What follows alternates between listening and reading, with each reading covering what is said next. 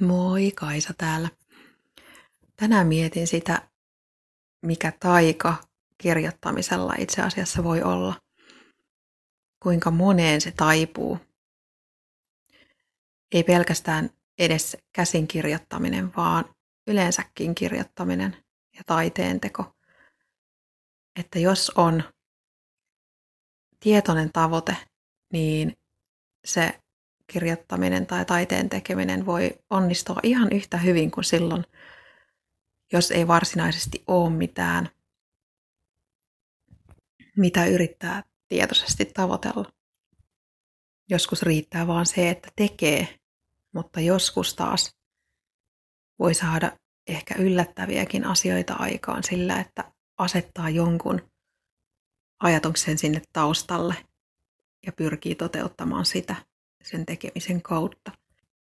Ja mä tajusin, että yksi mun aika pitkäaikainen kirjoitusprojekti liittyy just tähän, että on joku asia, jonka mä haluan konkreettisella tasolla selventää itselleni, jotta mä pääsisin siinä asiassa eteenpäin, eli saisin sen asian tavallaan kirjoitettua ulos itsestäni sillä, että mä kirjoitan jotain tiedollista niin mä tajusin, että sillä voi olla merkitys omien tunteiden käsittelyssä. Jos, jos on joku juttu, missä mä oon jumissa, niin suhtautumalla siihen tavallaan järjellä, kirjoittamalla sen täysin auki itselleni, että, että miksi tässä asiassa toimitaan tällä tavalla ja miten konkreettisesti se asia etenee, vaikka siihen kirjoitusprosessiin sinänsä ei liity tunneasiat tai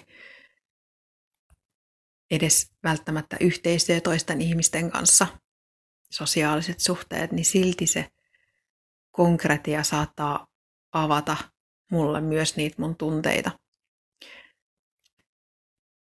Ja tuli mieleen, että tähänhän juuri unelmakartan teko perustuu, että asetetaan ne näkyville ja ehkä kuuluville ja jopa silleen, että voi tunnustella niitä, ne tietyt asiat, joihin liittyy omia tunteita ja kun ne on siinä näkyvillä, niin niihin saa etäisyyttä taas kerran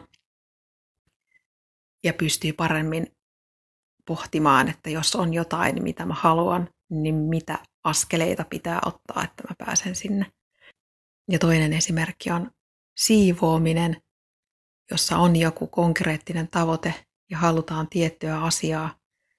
Ja kun vaan lähdetään tekemään ajattelemalla sitä tavoitetta, mihin halutaan päästä, niin on mahdollista kuitenkin käsitellä kaikenlaisia tunteita sen prosessin aikana. Ihan siihen prosessiinkin liittymättömiä asioita sillä vaan, että konkreettisesti toteuttaa jotain tavoitetta, jonka on itselleen asettanut.